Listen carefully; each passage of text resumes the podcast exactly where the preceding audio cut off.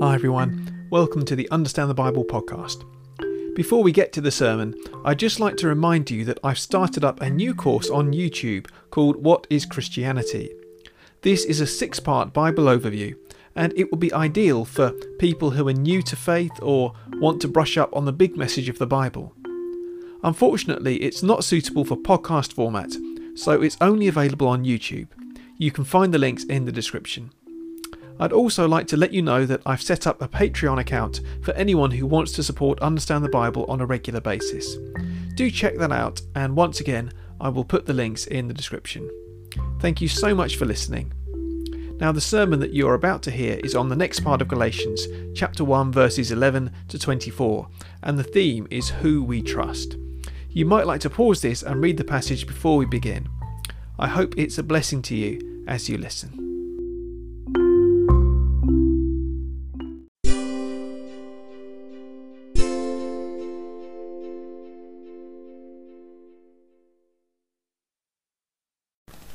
Now, trust is a big theme of, uh, of this opening part of, of Galatians. Who is it that we trust and who is it that we listen to?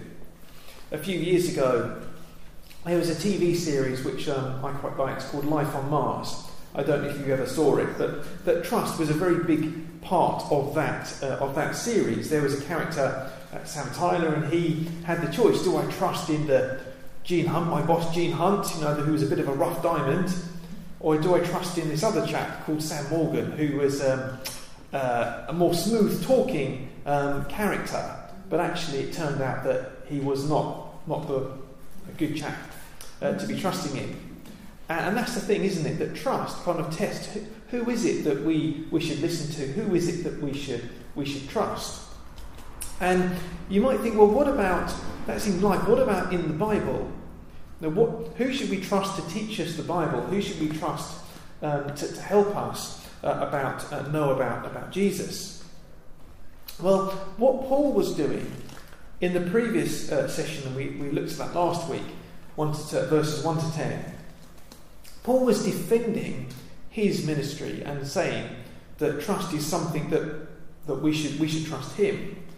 And what he's doing in this section is we're continuing on to think about trust. He's, he's continuing that theme and thinking about why we should why we should trust him. And he starts out in this, this passage here. He says, I want you to know that the gospel I preached is not of human origin. He didn't receive it from a man or was taught it, but received it by revelation from Jesus Christ. Now, do you remember how Paul was converted? You might remember the Damascus Road and that's turned into something in our culture, hasn't it? Uh, having a Damascus Road experience is when we, um, you know, have a, a, sort of dramatic moment of conversion. You can read about that in Acts chapter nine, that the Lord Jesus appeared to Paul and said, "Saul, Saul, why do you persecute me?" And um, and at that point, um, Paul was was changed. So he met with Jesus directly whether that's exactly what he's referring to here, um, I don't know. Um, but certainly he, there was a personal uh, experience with Jesus Christ. And he says, You've heard of my previous way of life in, in Judaism, how intensely I persecuted the church and tried to destroy it.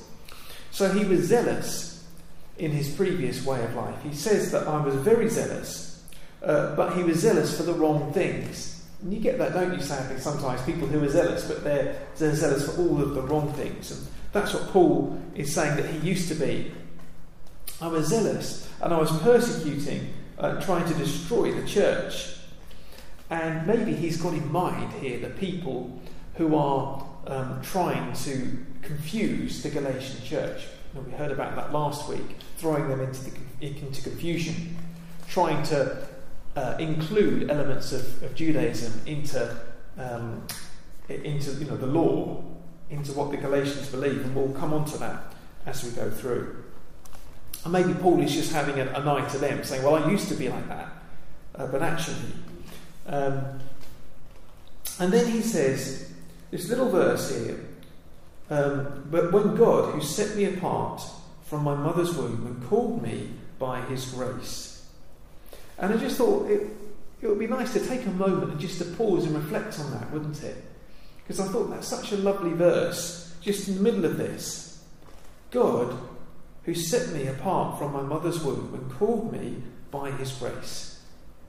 Think about us having been set apart, even from when we were in our, our mother's womb, and being called by the grace of God. Not because of no, we deserve it, but because of God's grace. That's such a lovely verse to dwell on. Just to spend some time thinking about that. And so um, Paul goes on, he says, Well, he called me to reveal his son in me so that I might preach him. So he really knows Jesus. His son, Jesus, is revealed in Paul. Now, Paul has got that, that relationship with, with Jesus. He really knows him. Doesn't just know information about him, but really knows him. And that's really important.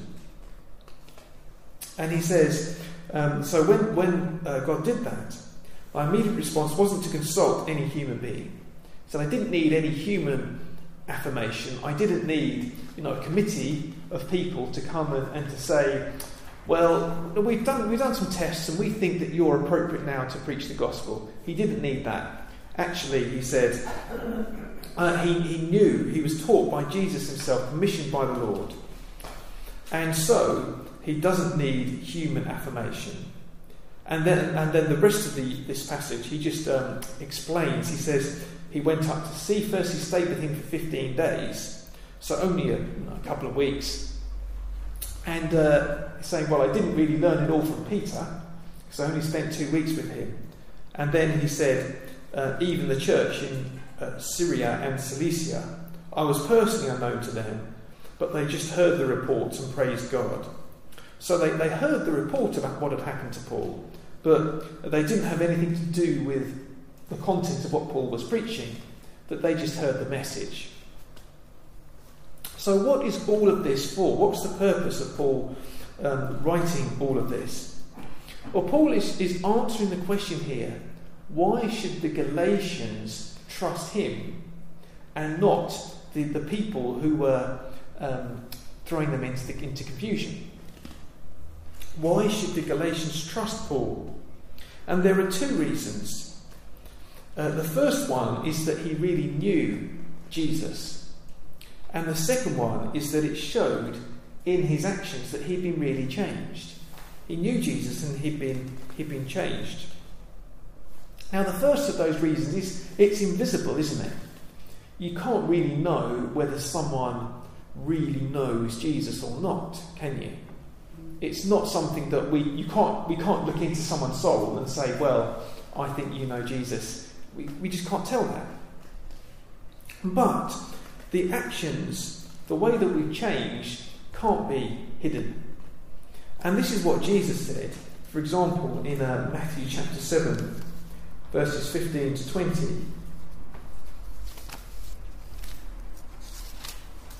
In the Sermon on the Mount, uh, Jesus says, Watch out for false prophets. They come to you in sheep's clothing, but inwardly they are ferocious wolves. By their fruit you will recognize them. To people, pick grapes from thorn bushes or figs from thistles. Likewise, every good tree bears good fruit, but a bad tree bears bad fruit. A good tree cannot bear bad fruit, and a bad tree cannot bear good fruit. Every tree that does not bear good fruit is cut down and thrown into the fire. Thus, by their fruit, you will recognize them. So, what Jesus is saying is that if we really know Him, then it will make a difference. He's saying you can't know Jesus and it not make a difference in our lives. That that's like a tree in its fruits. I mean, I'm no gardener, but I know that fruit trees bear the kind of fruit according to the, the kind of tree it is. Apple trees don't bear plums, and plum trees don't bear apples. It doesn't happen. And this is what Jesus is saying. When we know Jesus, we will bear the fruit of knowing him. So knowing him becomes visible. So who should we trust? Well, obviously, we should trust Paul. That's the, the question that, um, that Paul is, is answering here. We should trust him. But also, we should look out for whether someone uh, lives the gospel. And this is, I think, doubly the case for people who preach um, in church, who preach the gospel, um, that there is a, a particular responsibility to, um, to live out the gospel as, a, as someone who, who preaches because of the responsibility. So people like Mark and myself and T um, and Hannah, uh, and those who, who have that particular responsibility of preaching in the church, uh, should be the ones who live out, you know, practice what we preach, so to speak. Um, but that's the responsibility for all of us. Um, unfortunately, this doesn't always happen. And I just had a, an email from um, Mark yesterday, in fact, um, about Jonathan Fletcher. And uh, you may have seen this developing in the news, but um, you know, he was um, the, the vicar of Emmanuel Church in Wimbledon up until about 10 years ago. And it came out uh, about three or four years ago that he had uh, been abusive. Um, and um, unfortunately, you do have that does happen. But the thing is, if you listen, I, I was listening to um, someone, one of the survivors, talking about this um, a couple of weeks ago, and they said the signs were there. There was a, a very unhealthy culture in the church, and people just ignored it. People brushed it under the carpet and, and people didn't do anything. And this is the problem, you know, that when we, um, when we ignore the warning signs, that kind of thing can happen. But, but what, what I think Paul is saying to us is we need to watch out and trust the people who actually live what it means to know Jesus. There's the knowing Jesus is invisible, but the visible side is that we live out, live that out. So let's seek, with God's help, with the power of the Holy Spirit in us, to be people of integrity who know Jesus and bear the fruit of knowing Him. Not something that we can do ourselves, but it's something that we do with God's help. It's something that we can do with the power of the Holy Spirit working in us. And so, my question that I'd like to leave you with, and maybe you can think about this for next week, is this what difference does knowing Jesus make in your life? What difference does knowing Jesus make in your life? And maybe you could just think about that and pray about it and ask God and say, hmm, well, perhaps this, that, and the other. It's sometimes hard to tell, but it's a good question that is, a helpful question to ask ourselves sometimes, isn't it? What difference does knowing Jesus make? Now let's take a moment to pray and ask God for His help in these things. And so, Heavenly Father, we pray um, in the light of this passage that you would give us discernment, discernment to recognize a good tree by its fruit, and that you would help us to, uh, to put our trust in, in good people, people who will seek to um, uh, know the Lord Jesus and to live that out.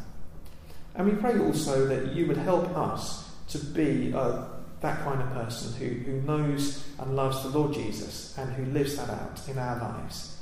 That you would make a difference in our lives this day and each day. We pray for your help and we ask for your blessing in Jesus' name. Amen. Amen.